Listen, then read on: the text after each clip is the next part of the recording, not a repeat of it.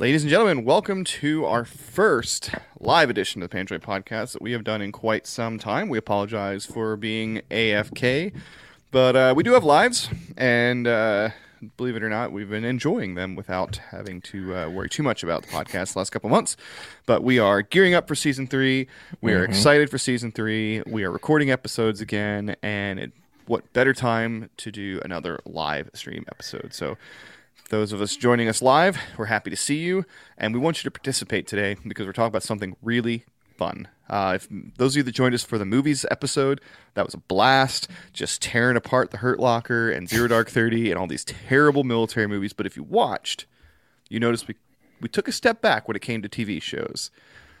Today, they're all fucking fair game. We are going to destroy how Hollywood and film studios have been portraying the military in television and give credit where credit is due. So, if you're following us, be sure to hit like and subscribe if you're not already, and be sure to join on with us in the comments, offer your feedback, offer your two cents. And hey, if you want to join us, shoot us an email to thepanjwaipodcast at gmail.com. We'll bring you on. You can give us your two cents for a couple minutes. So, Indeed. As the poet said, we're back in the saddle again. back in the saddle again. All right, so well, we'll get into the nitty gritty on the TV show stuff here in a second. But are you watching any like military themed TV shows right now? No, uh, I mean, you know me, man. I don't do military. Like, I, actually, I just talked to the Boardwalk guys at the Boardwalk podcast last night. No, two nights ago, I did Yeah. a recording with them because they want to talk about Iraq and stuff. And you know, those guys are really heady and, and smart dudes, and and so they they're connecting all the names and the different parts of Iraq and the different ethnicities and stuff like that. And I was like, boys, like I purged all that from my mind uh, on March 31st, 2013. So, no, the short answer is no, I'm not because I try not to watch a lot of military themed stuff, especially shows because they take commitment. They do, um, especially if they're terrible. You Yeah. know, yeah, which most of them are. and most of them are. Uh, and we will we will crush the ones that deserve it. Mhm. um, but there have been some out there that actually have been surprising, um, have made a genuine attempt to be in some way. Mhm. Um, so they just then they deserve some credit. But I think in general, uh, it's hard to do a long form television series about the military because the two percent of the time that the military is cool is the only thing that's really worth putting on television.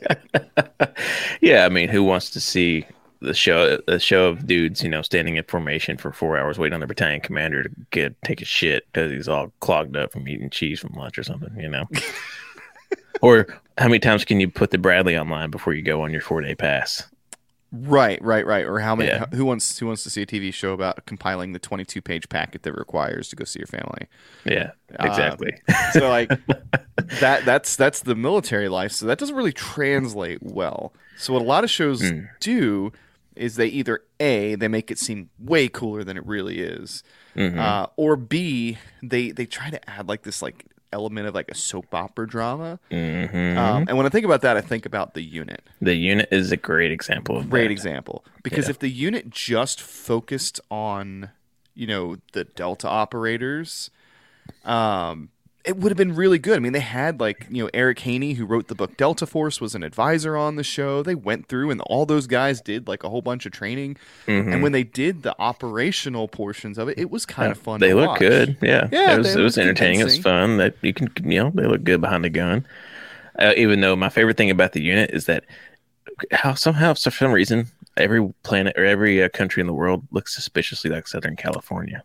Well, SEAL Team has the same issue. Uh, pretty much, pretty much every t- military Every TV, TV show is going to have that Yeah. because there's only so many places that have like the, the trainers, the weapons, and like Yeah. access to like Black Hawk helicopters and stuff like that. Like, And it's TV too, so they don't have TV. buckets of money, you know. Right. So they're just gonna go down to like Southern California and like Yeah. be like, hey, just shoot it there. They make I it like- look like Afghanistan. And when it's in Eastern off. Europe, when it's in Eastern Europe, there's like the gray filter. When they're in, uh, you know, the Middle East, it's like the Right. orange filter. You know.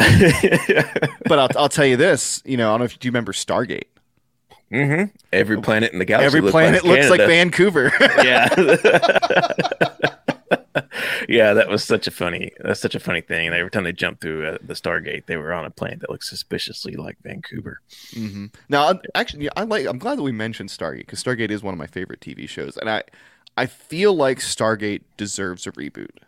It really does because that's that was a good show. It's now a really I will good say, show. if you go back and watch it, I, if, when I go back and watch it now, I gave it the old college try a while back, and I couldn't quite get through it because it was a little too too corny for me. It's it's a little bit too corny. I think it could do like a very hyper realistic reboot. Mhm. No, uh, you can't replace Richard Dean Anderson. Like that is Yeah. an irreplaceable character. Yeah, But like, imagine if instead of like, oh, the Air Force Security Forces is going out and seizing the galaxy, like, what if it's Delta going out and seizing the galaxy, Yeah. or like SEAL Team Six, and they're going out with the CIA and they're performing like covert operations? Like, it's like, yeah, but I mean, more realistic. Because like, let's be real. If we had a portal to the other side of the galaxy in the bottom of a mountain in mm-hmm. fucking Colorado, it wouldn't be like the U.S. Air Force Security Forces going through that thing no, no, like they'd be, be guarding it. yeah, yeah, it's definitely going to be super soupy, super soupy dudes all kitted out. I mean, it'd be interesting to see a reboot because in a way, that's a definitely a military show, but Absolutely, it's a yeah. pre 9/11, pre 9/11 military show, Pre and post. Pre and pre and post, so it straddled it. Mm-hmm. I remember just uh, me and my my brother in law uh, now, but my buddy then Jordan, we were obsessed with that show for like a solid year. It was And a good show. We were like really wanting uh, the the green jumpsuits and P90s. Man, I wanted a P90 so bad, and I had a P90 airsoft gun. Me too. I bought it for that exact I did too, yeah. And I could ever, I never had enough money to get a good jumpsuit, but I'd look at them on the internet, and that was back in the day when they had like the little, um, the little black vest with like the weird little patch here, and I had like uh-huh. the, yeah. Yep. Oh my god. Anyway, so we've good. already taking a divergent. But oh man. But Maybe- maybe the other thing that was weird about that show, as far as like, it, is that the the U.S. Air Force, like, was heavily involved in that show. Yeah, because it made the Air Force look really good.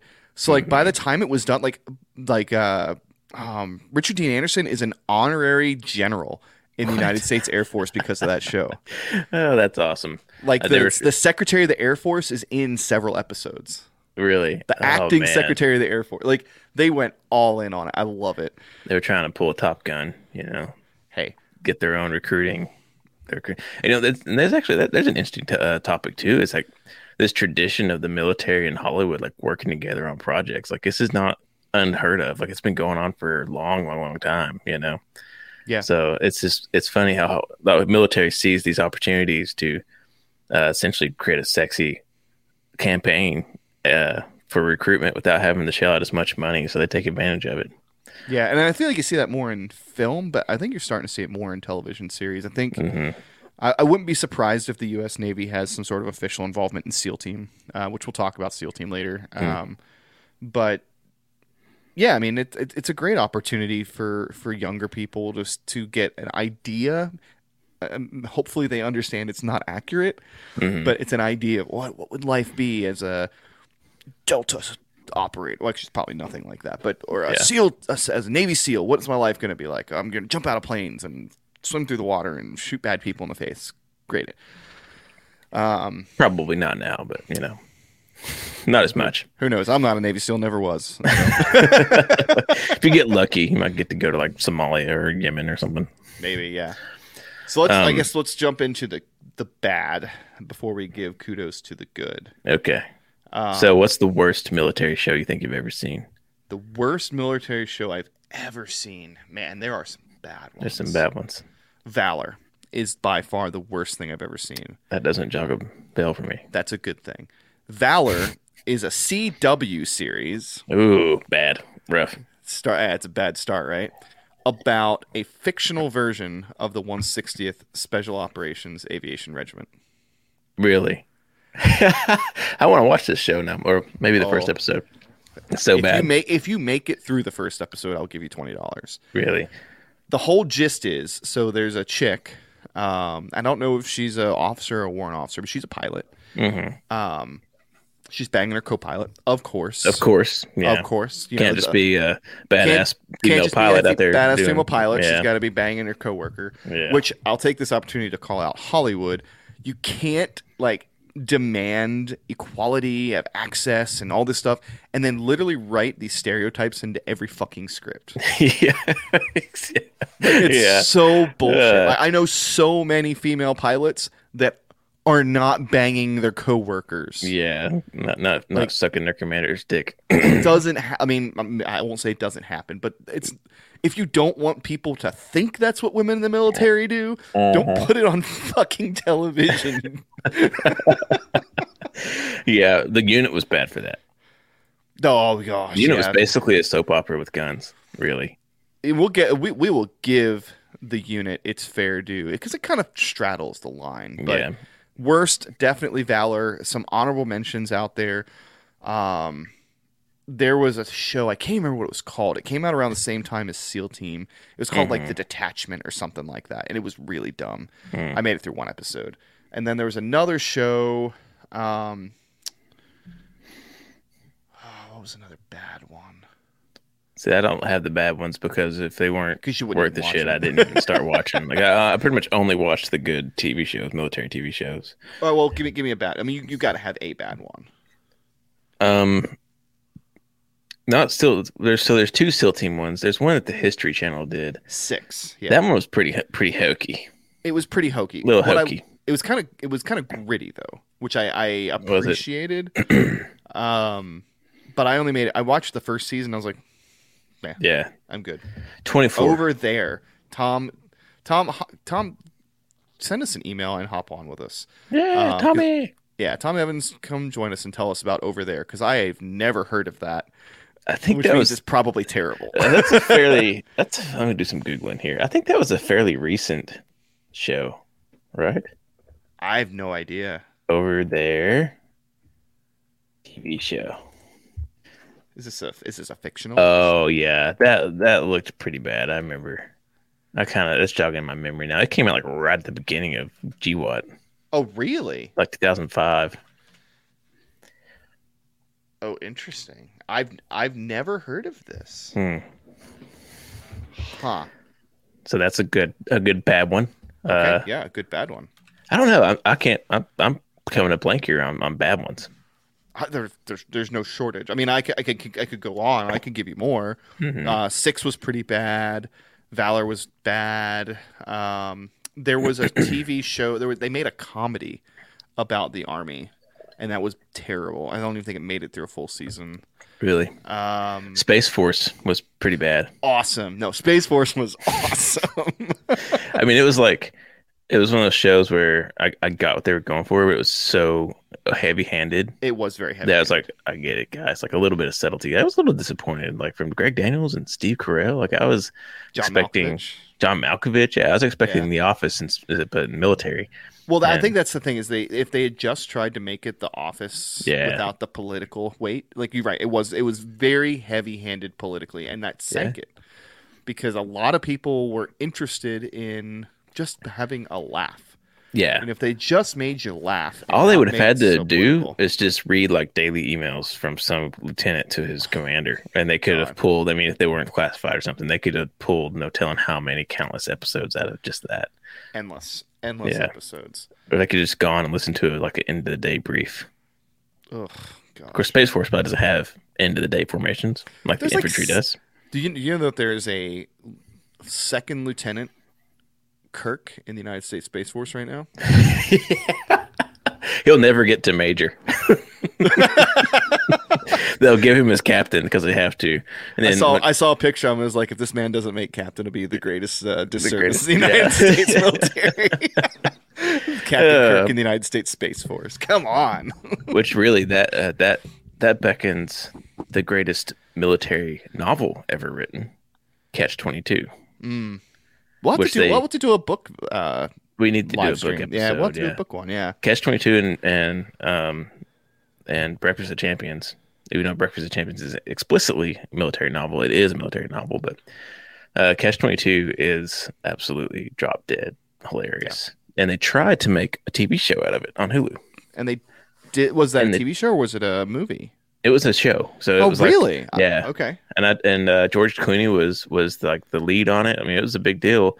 And I tried to watch the first episode, and like humor, especially the kind of humor that's in that novel is so difficult to convey. And the and the movie's been made a couple times. I think the original has, movie came yeah. out in like the fifties, and then there was like a remake in the seventies or eighties.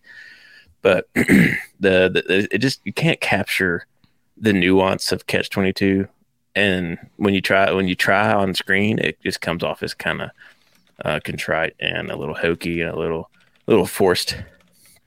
Well, I think so. The thing with the Catch Twenty Two is, um, the best way to digest it is to read it, yeah, absolutely, yeah. and if you're reading it for its literary value, you get a lot from it. hmm But if you aren't in the military, you don't you get just- the full value from Catch You- Twenty Two. You really don't. I mean, and I read Catch Twenty Two in a guard tower in Iraq, and it was like, and it was right when I was becoming really disenfranchised with the military and the whole system and everything. So it was, it was perfectly timed for me because I was like, this is exactly like nothing's changed. Like it's the exact same way now. But yeah, you're right. I mean, it has a lot of literary value as a satirical novel, Right. but it certainly uh, has a, an added layer if you you know exactly what he's talking about. Like you can, I would say you can know what they're talking about, but to understand what Right, they're talking, what he's talking about, Right. is a different ball of wax.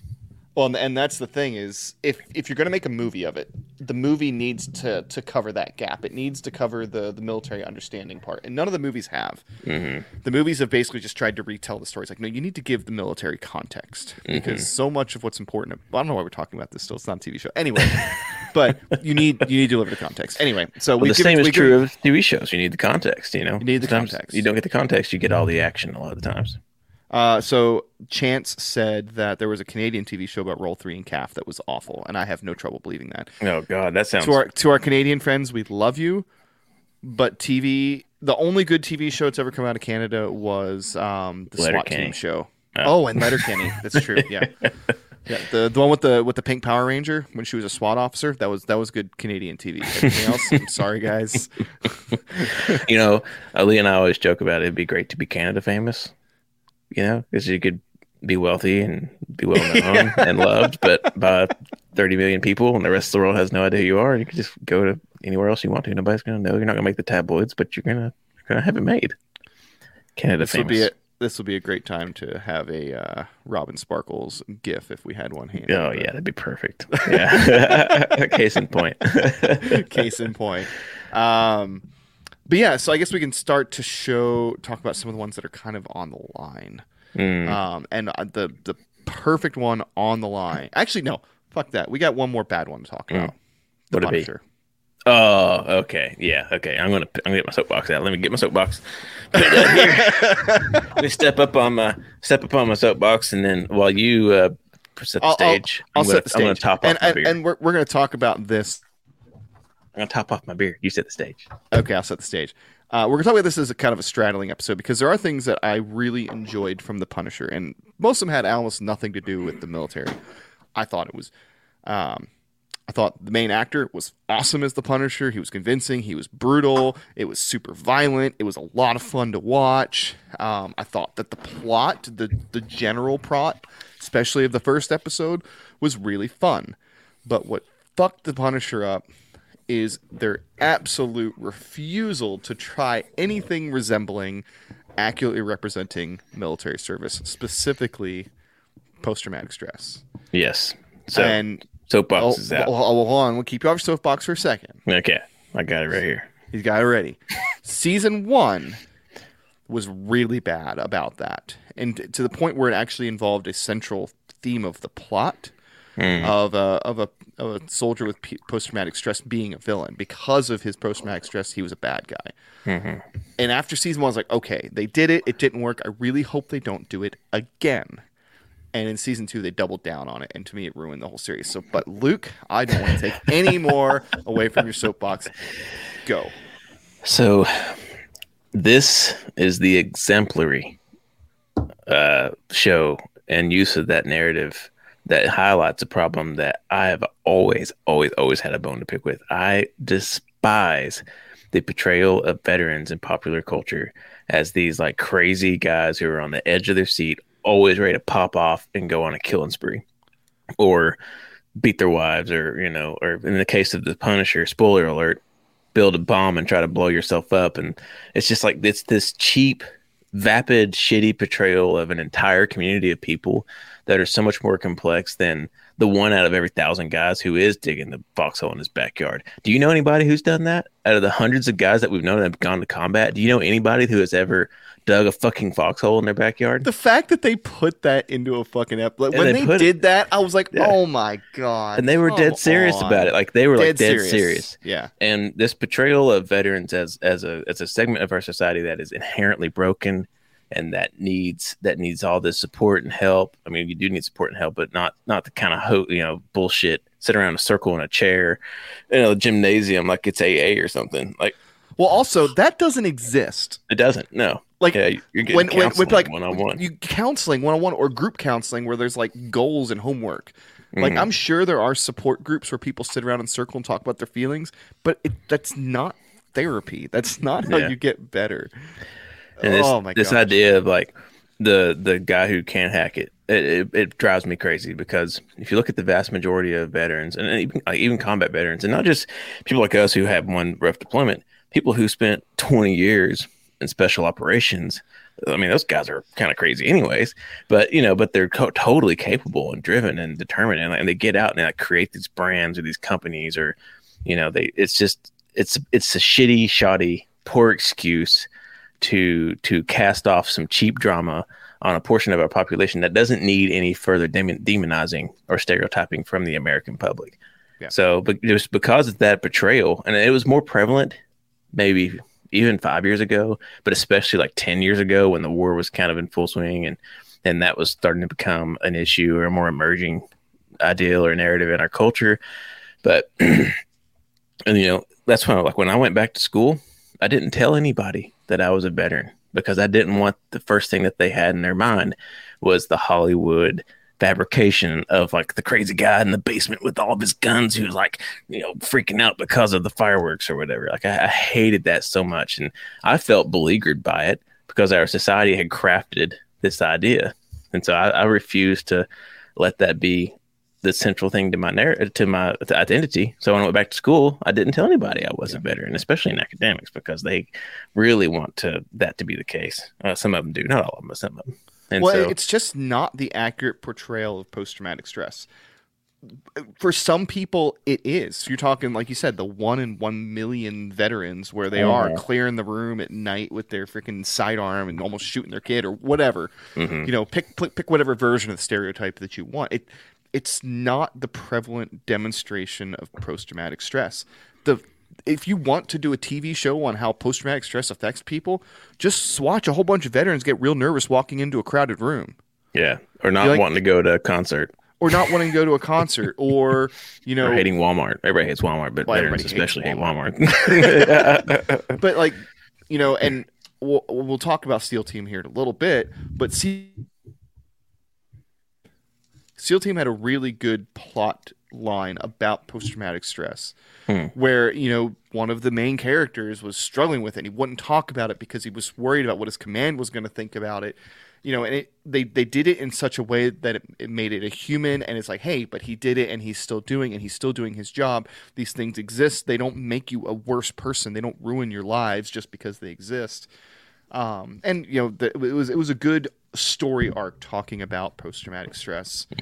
Um, but very very few TV shows do. They like you said, they use it as a cheap drama device. hmm Um, oh man, Yeah, it just it makes me livid because it's so much more than that, you know. And if you have post traumatic stress, it's so much more complex than getting triggered at a loud noise. Like now, I will admit, like when especially when I first got back, you know, like big old loud noise kickoff.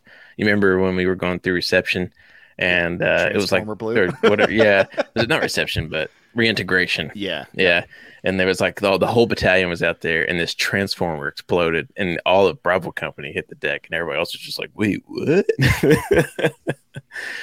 well, and Rob, Rob just posted this on on Facebook, and he's absolutely right. Um, Mm-hmm. and we're this is a little bit of a detour from the topic, but we'll address it. You know, face you know, Facebook pages like disgruntled veterans, where people walk around like, "I'm a disgruntled veteran. Fuck you and fuck Mm-hmm. everybody around you. Fuck that shit. I'm I whatever." Mhm. Like we've always had a problem with that categorization of veterans. I hate that too. I hate Yeah. it. We call them vet bros. Vet bros. Um, Be a better. Be a better veteran. Don't be that shit. Don't do that. It makes us all look bad. It makes you look bad. No one gives a shit.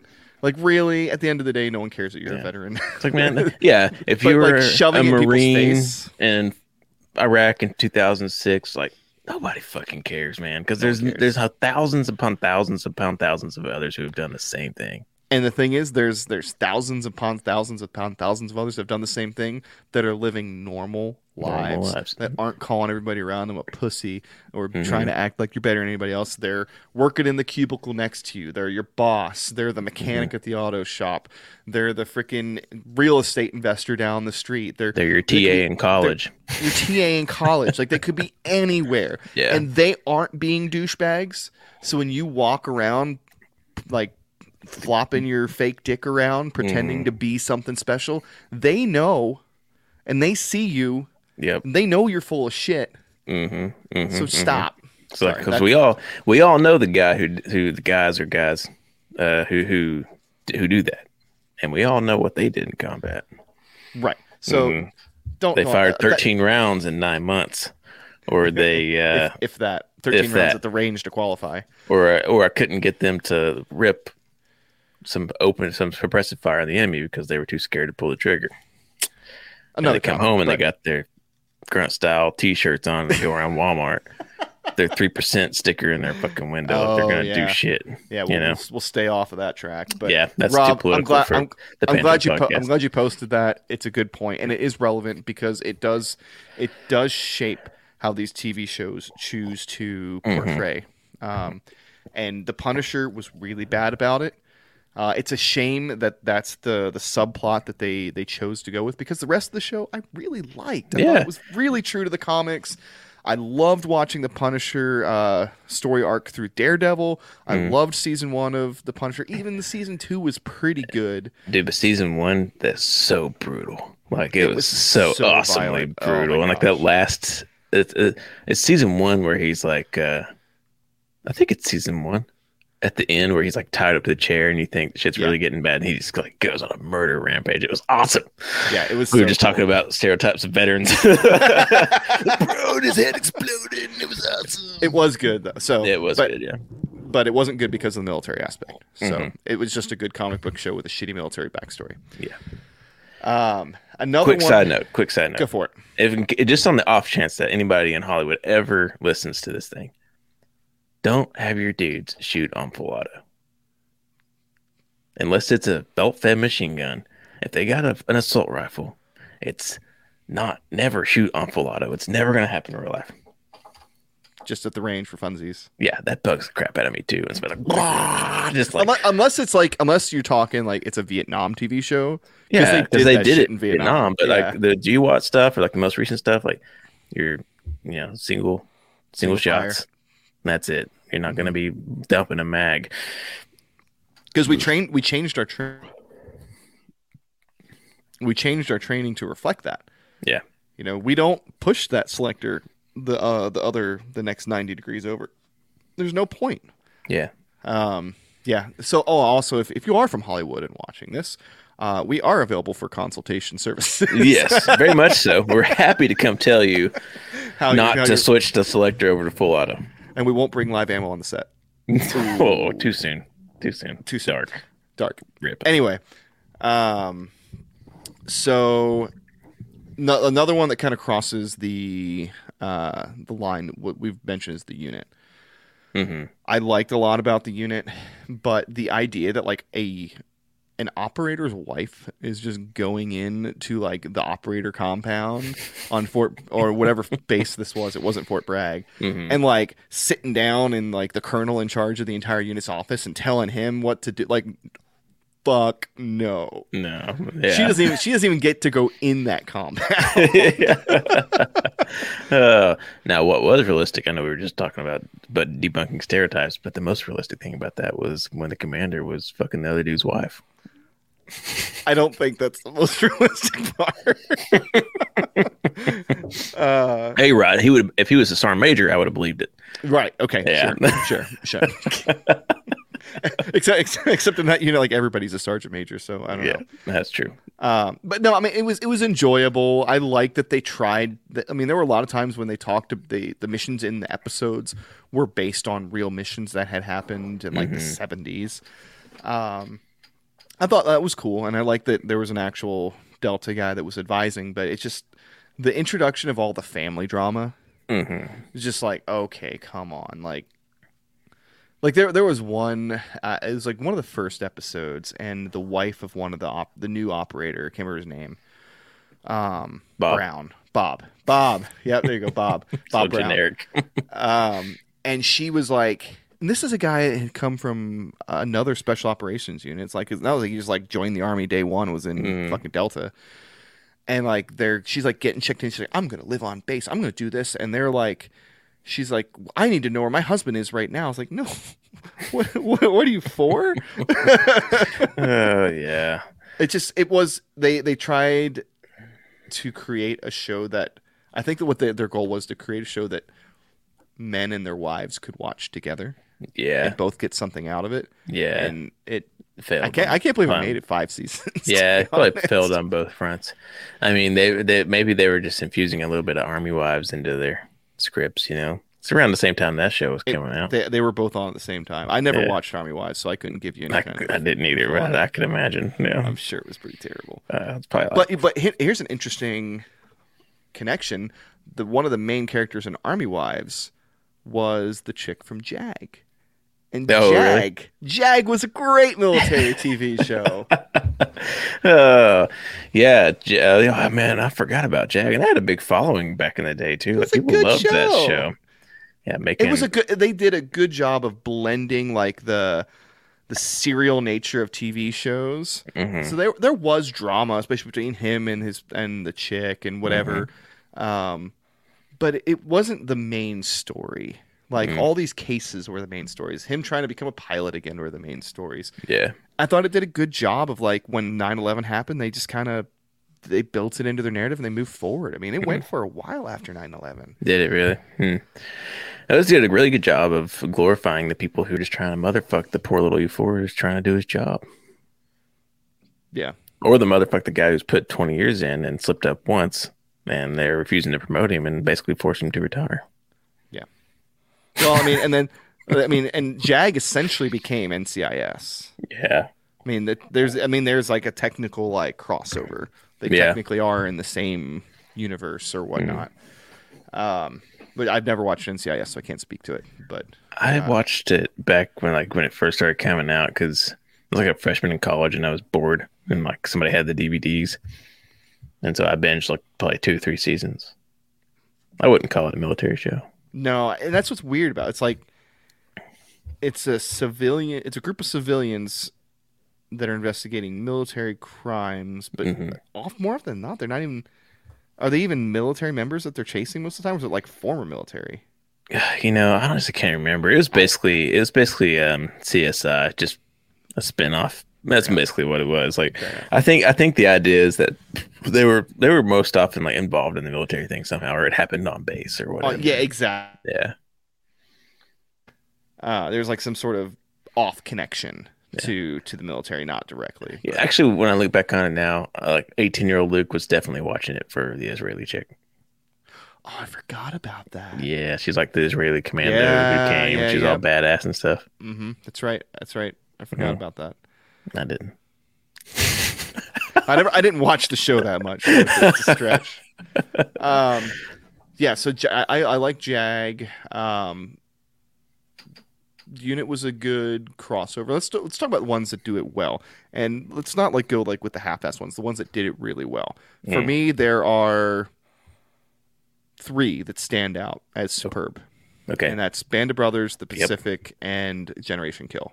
Yes, yes, I would 100% agree with you. Now, granted, you and I weren't storming the beaches of Iwo Jima or in the Battle of the Bulge, but yeah, I mean, well, for for one, the Pacific is the same folks. It's Tom Hanks and Spielberg and all those people throwing their weight behind it. Right. But as Band of Brothers, I should I should uh, clarify. Generation Kill, you and I can relate to because it is hands down the most accurate. accurate Yeah. portrayal of the infantry lifestyle. Mhm. Um, not so much the combat.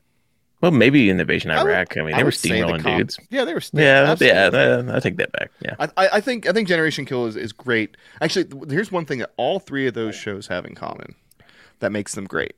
Mm. Their focus is on the soldiers. yeah, There's Yeah. they're not trying to like document the entire campaign or look at all the little pieces. They're not Mhm. trying to make all these guys into like super soldiers. They're not all Mhm. Delta operators repelling from helicopters. Like it's just a dude from Yeah. New York and his buddy from Queens trying to do their job while Mhm. trying to avoid their douchebag CO with their lieutenant who's really fucking cool. Mhm. Like Band of Brothers is superb. Band of Brothers is is is the military TV show. Like that is the one. Like that's the one you look to for for the quality and the standard. And I would I would imagine the portrayal as well. Um, obviously, you and I can never imagine what it would have been like, but Right. it, you know, I would I would think that the portrayal had to have been pretty pretty spot on. if if anything, just not as brutal as it probably really was. That probably that's a very probably, good point. Probably toned down. Yeah, Just because, again, have to like, for TV. Yeah, one you have to. What's HBO? They could have done whatever they wanted. yeah, but still, Still, still you, when it when it gets to a certain point, it's just distracting. yeah, yeah, Um, so yeah, th- those really stand out to me as superb military television dramas, and it's not a coincidence that they're all, um, you know, basically miniseries, hmm and they were on premium networks. So Yeah. they're basically just really long movies. really long movies. And there's a really poignant scene in the Pacific that I, that I, I remember, and I've only watched it one time, so I don't have a very clear memory of it. But there's a scene where like it's the Japanese are getting really desperate, and the Marines are online at, at some canal or something, and the Japanese are doing just like a last minute charge to try and rush these dudes, uh, and they smoke them all. They like just like they just destroy them. But then there's like one guy left, and he's like up to up to his chest in water, Yep. And he's trying to do something, you know. And and uh, they all stop shooting, and he would start to move one way, and the, a couple of the assholes in the group were just fucking with him and shooting around him or whatever. And he gets frustrated. He's like ah, you know, and just throws his shit down.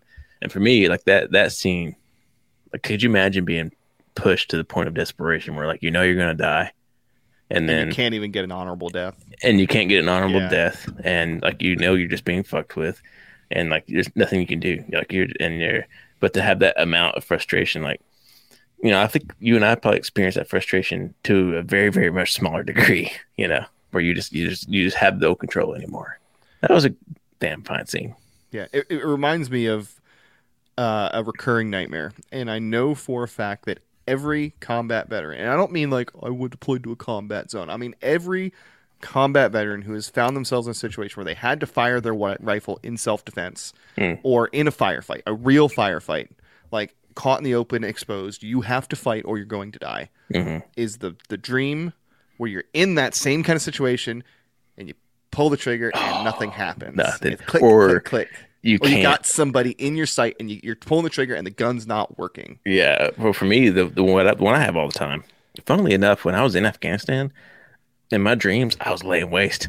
It was no problem. But once I got back to the real world and I got time separated from it, when I would have these dreams, like I couldn't pull the trigger, or I would like it'd be like pulling a. It's like I was trying to lift a uh, concrete block with my trigger finger, Yeah. and I couldn't get it. Or if I had somebody on my sides, it would be like shaking around and then pull the shot. You know, Right.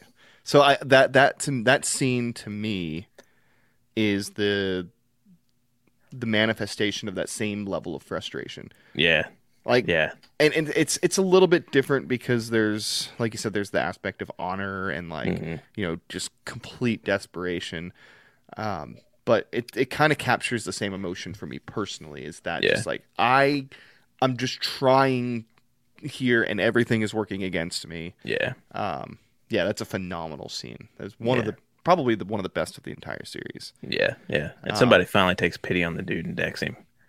And doesn't and and, and chastises the people that were being yeah, being Yeah. dicks yeah. Um, so yeah, those those three stand out. Actually, the, we need to go back. There's another one that was bad. Hmm. Well, not bad, kind of on the line. And that was um, Homeland. Yeah. It's a military show though.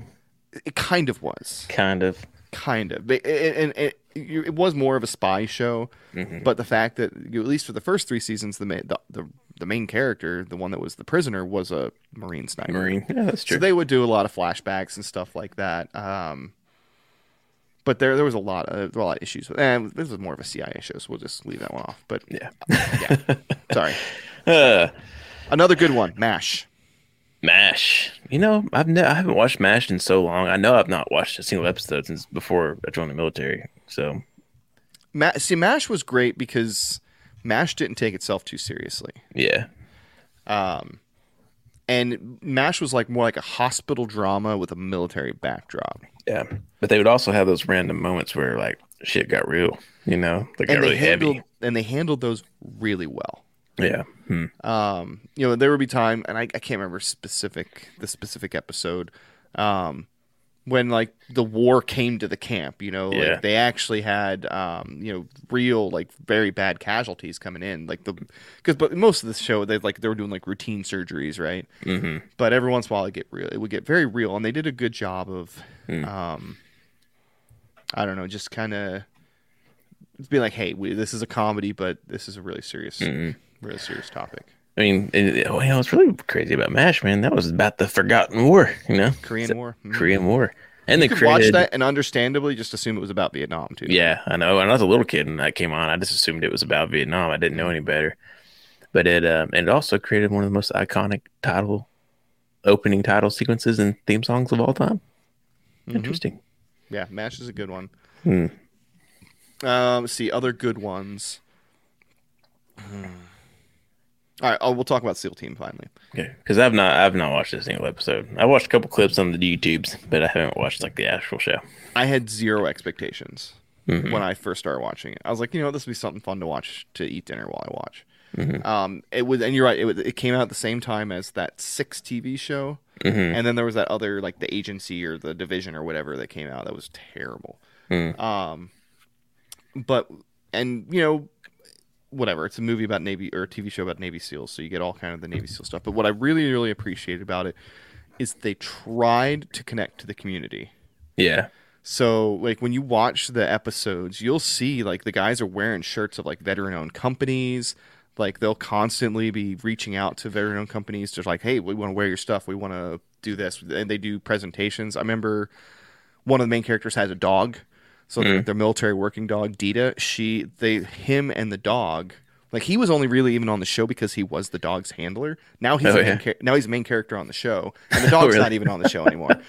um, but they would go and they would do charity stuff. They would work with the military working dog charities. Um, you know, so they made a real effort to get involved in the community. Uh, and to the point where like the main characters now, like they they, they kind of carry themselves like you would expect somebody to. Granted, it's it's a TV show. There's all kinds of liberties taken, but um, in the last couple of seasons, they've done a really good job talking about post traumatic stress, veteran homelessness. Um, they didn't. They did an episode. It was pretty wild, actually. Like I don't know how they could they put this together so fast. Hmm. But like a month ago, they did an episode where they parachuted back into Afghanistan after the fall of Afghanistan Oh, really? and it was really weird because they're like assaulting Jalalabad airfield, and like Yeah. Taliban's running around on like razors, and it was just a really Yeah. cool thought exercise. And they, I mean, obviously they took a chance to get cheesy with it, and like sitting on the C seventeen afterwards, like, man, I, was it really a waste? Or was like this? And what I liked about it was they they basically bought into our message was that it wasn't a waste hmm. and they had this like roundtable discussion on the show. I mean, it was kind of cheesy, but about how we just did our jobs. We can't. We can't we, it's not our job. This was the politicians, and it was the generals, hmm. and it was very in sync with like the military community. Hmm. It was as if they like it was as if they polled the military community. What are your thoughts on the war on terror ending like this?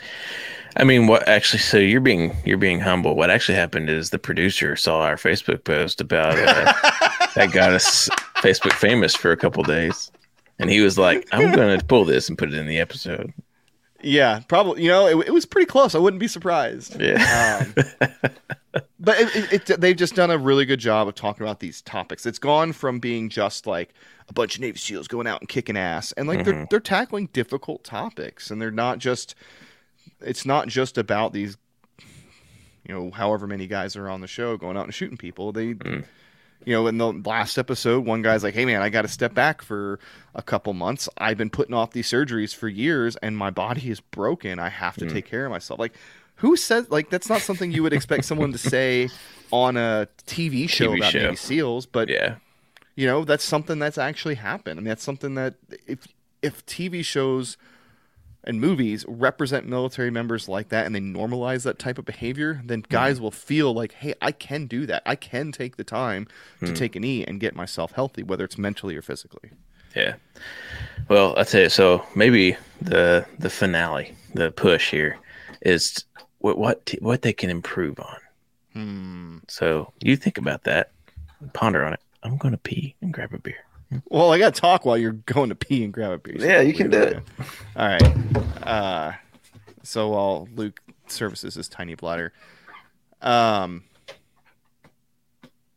what can I don't know for those uh, five of you that are in the in the comments? What what can TV shows do better? And I'll give you a second to respond. But I know for me, it would simply be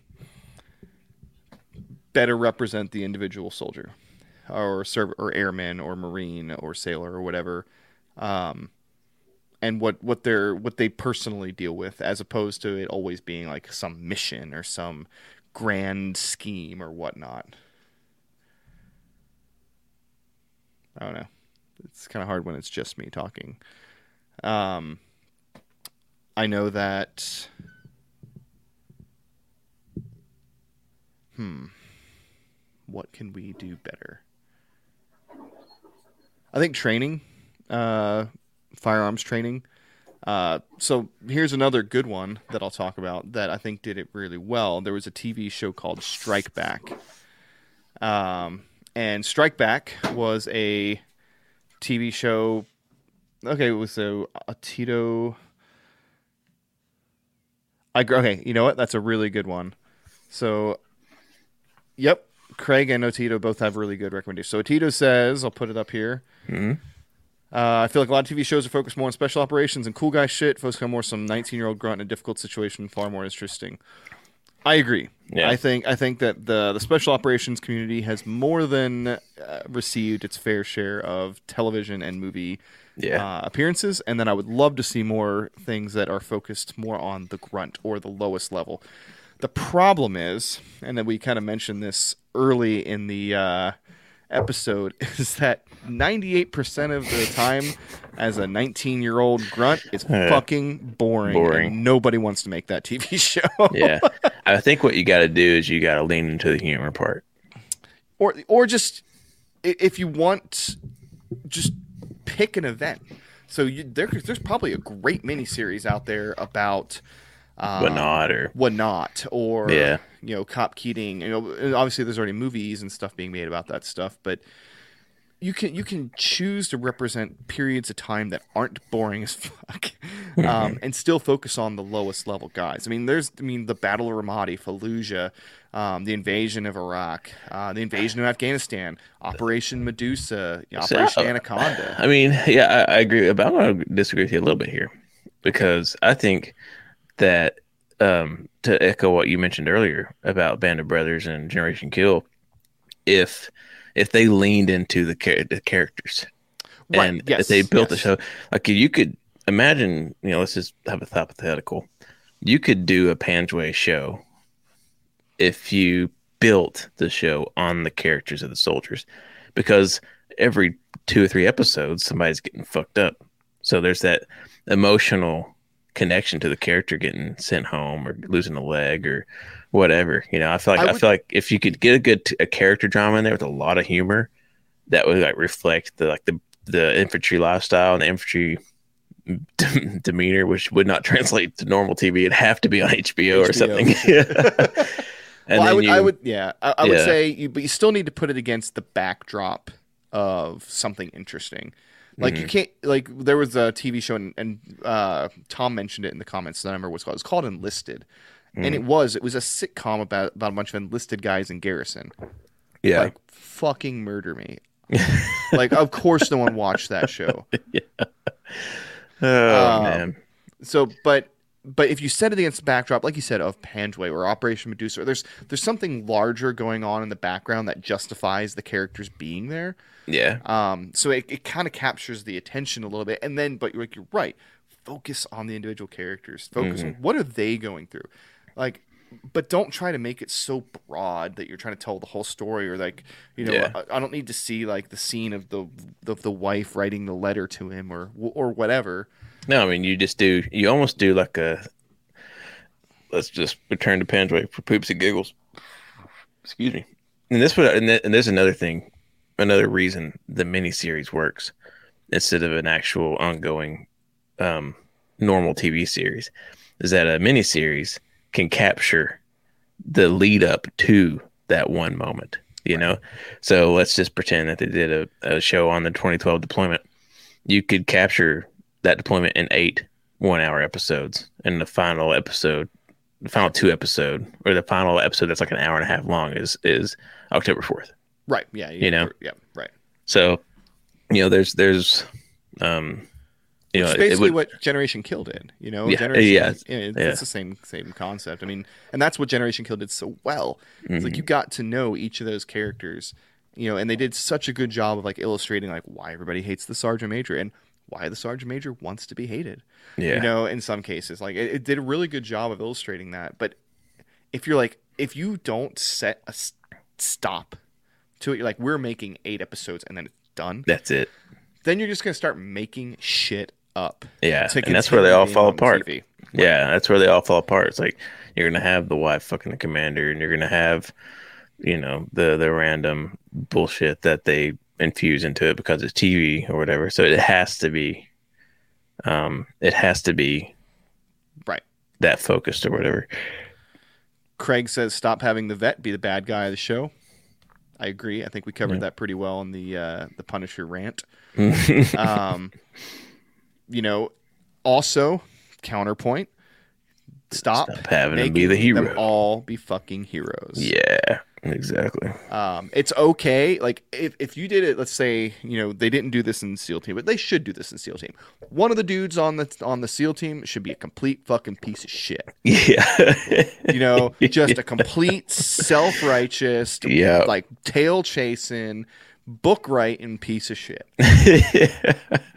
if you really want it to be accurate, like Yeah. don't- like obviously we're veterans, we love veterans, we we have we have I we don't support veterans, I but support I a, don't love them. a lot of a lot of you are pieces of shit. yeah. A lot of us are pieces of shit. Yeah. so we need we need to be a little bit more accurate. It's like okay, like You need that ten to fifteen percent of guys who are just total complete garbage. right, you got to balance Yeah. it out. You can't they can't all be like supervillains Mhm. or uh or like Captain freaking America. Captain America. Like Yeah. there's, there's there's a middle ground. Yeah. Craig says they did it once and the guy got kicked out of the team. I do kind of remember that subplot. He they they recruited a guy, but I don't think he got kicked out of the SEALs. He just got kicked off of their team. He was only on the show for like two episodes. But the, you need to keep the shitbag around. Yeah. Actually, you need to promote the shitbag so that he becomes the guy who's in charge of you. That's yeah. If you Yeah. really want to be accurate. Uh, Now we're just military bashing. Chance, No more fireball explosions. Yeah, amen to that. Uh, dear Hollywood, when things blow up, they're just a lot of dirt and Yeah. dust everywhere. I, I I have seen fireball explosions, but they were massive. Massive. Like they were like they were what the only way you get a fireball explosion is if that explosion is either all gasoline hmm or it's so big that there's not enough dirt to like cloak the fireball. Yeah, Like that's true. Michael Bay You know, the my, the greatest irony about Michael Bay movies is every explosion looks like a transformer exploding. it Like, I'm not, and for all of you uh, more dense participants out there, I'm not talking about the robots. I'm talking about a electric transformer outside hanging on a pole. right. Yeah, yeah. Now, but what's interesting is, um, you know, Michael Bay, Michael Bay made one of made. ma- Okay, that's a movie discussion, so we'll stay away from it. anyway, uh, let's see. Okay, so we were anyway. So those are that was some of our feedback from our chat. Um, as far So as that- what we can do better where, like- so let's let's start with this. Fireball explosions are a good a good example. What areas have have shows improved? Not in terms of the storytelling, but just in terms of the actual technical stuff, like the gear and the guns and stuff like that. Two two areas for me. One is the sound.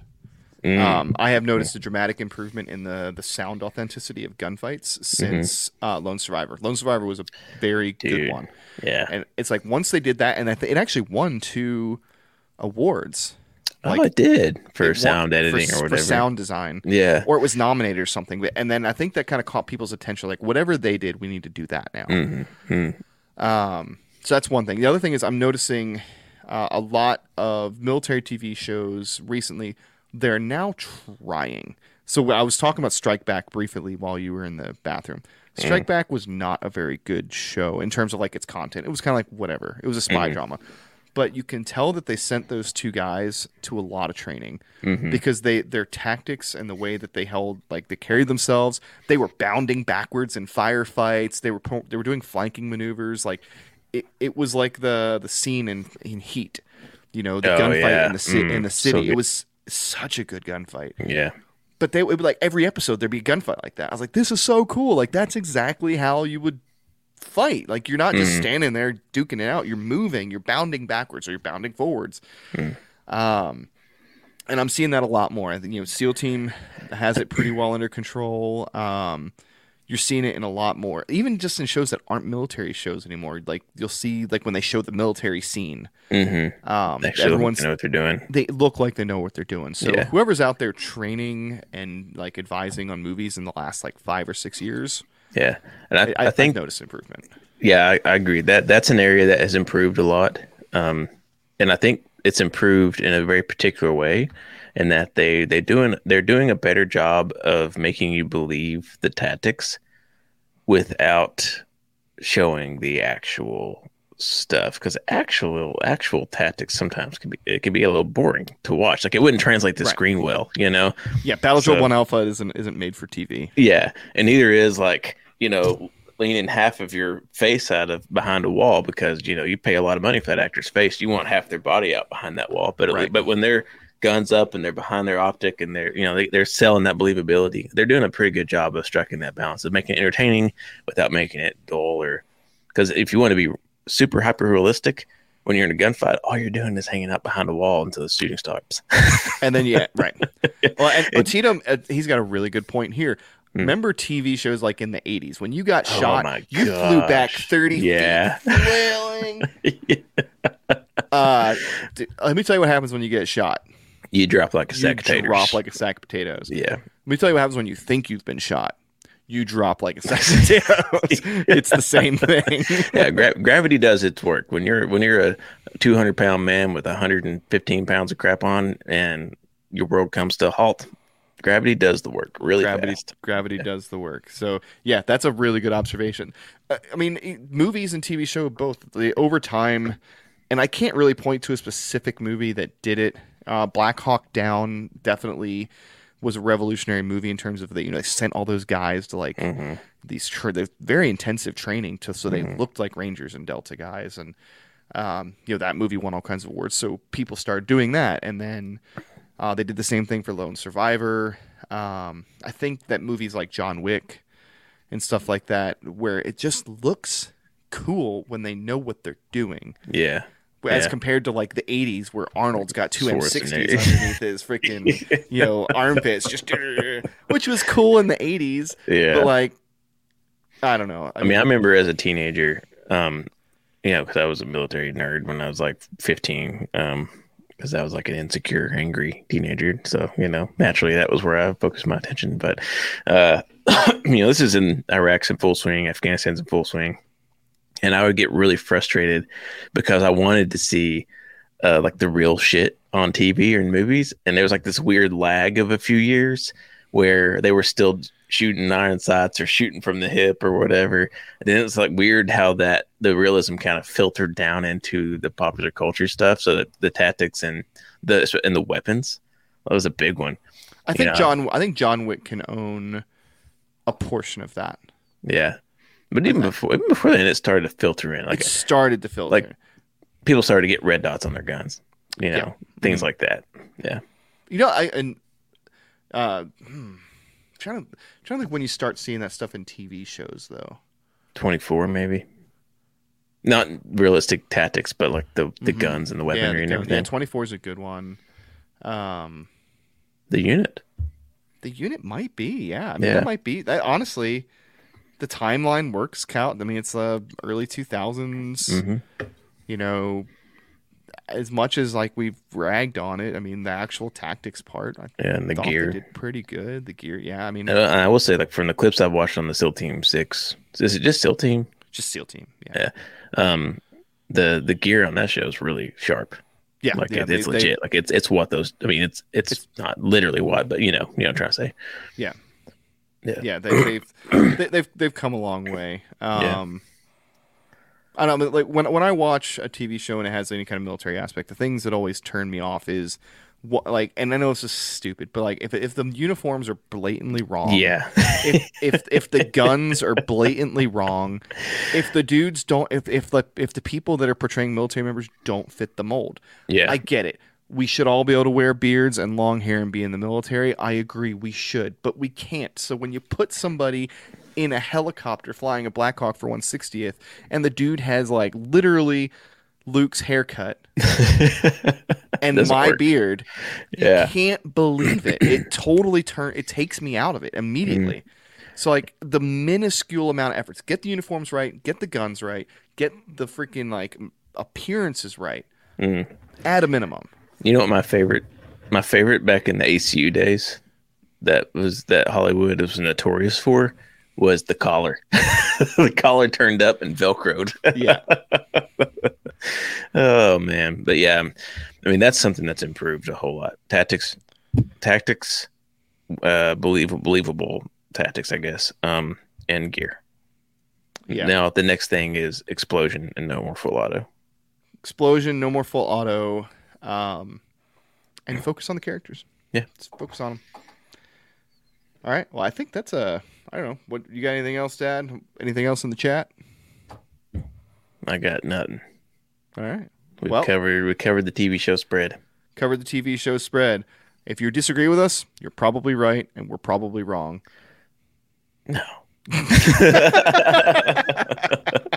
and remember, unlock our antagonist in the Punisher and countless other portrayals. Be a better veteran. Yep. Be a better veteran. Don't be a disgruntled veteran. Go throw away your infantry, your grunt style t shirt, and get a normal one that doesn't have a brand on it like this. Wear whatever you want. Just don't be a douche. All right, guys. Uh, we are uh, we're gonna hop off here. We got episodes to record, and uh, we're remember season three is starting on January third, twenty twenty two. Uh, and we're looking forward forward to a very successful season three in spring 2022. So keep your eyes out for that. We'll probably have a couple uh, couple more live streams before the end of the year to, to keep your business, keep your attention. We've already identified we probably need to do a book one, so stand by for that. cheers. Cheers.